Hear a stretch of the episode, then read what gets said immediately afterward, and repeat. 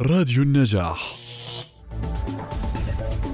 يستضيف مركز ورد الشمس لتنمية قدرات الأطفال في منصته التوعوية محاضرة مجانية بعنوان الثورة الصناعية الرابعة بداية عصر الخيال، والتي تقدمها الأستاذة عبير شاهين، وذلك يوم الثلاثاء الموافق الخامس عشر من آذار في تمام الساعة السابعة مساء بتوقيت الأردن عبر منصة زو.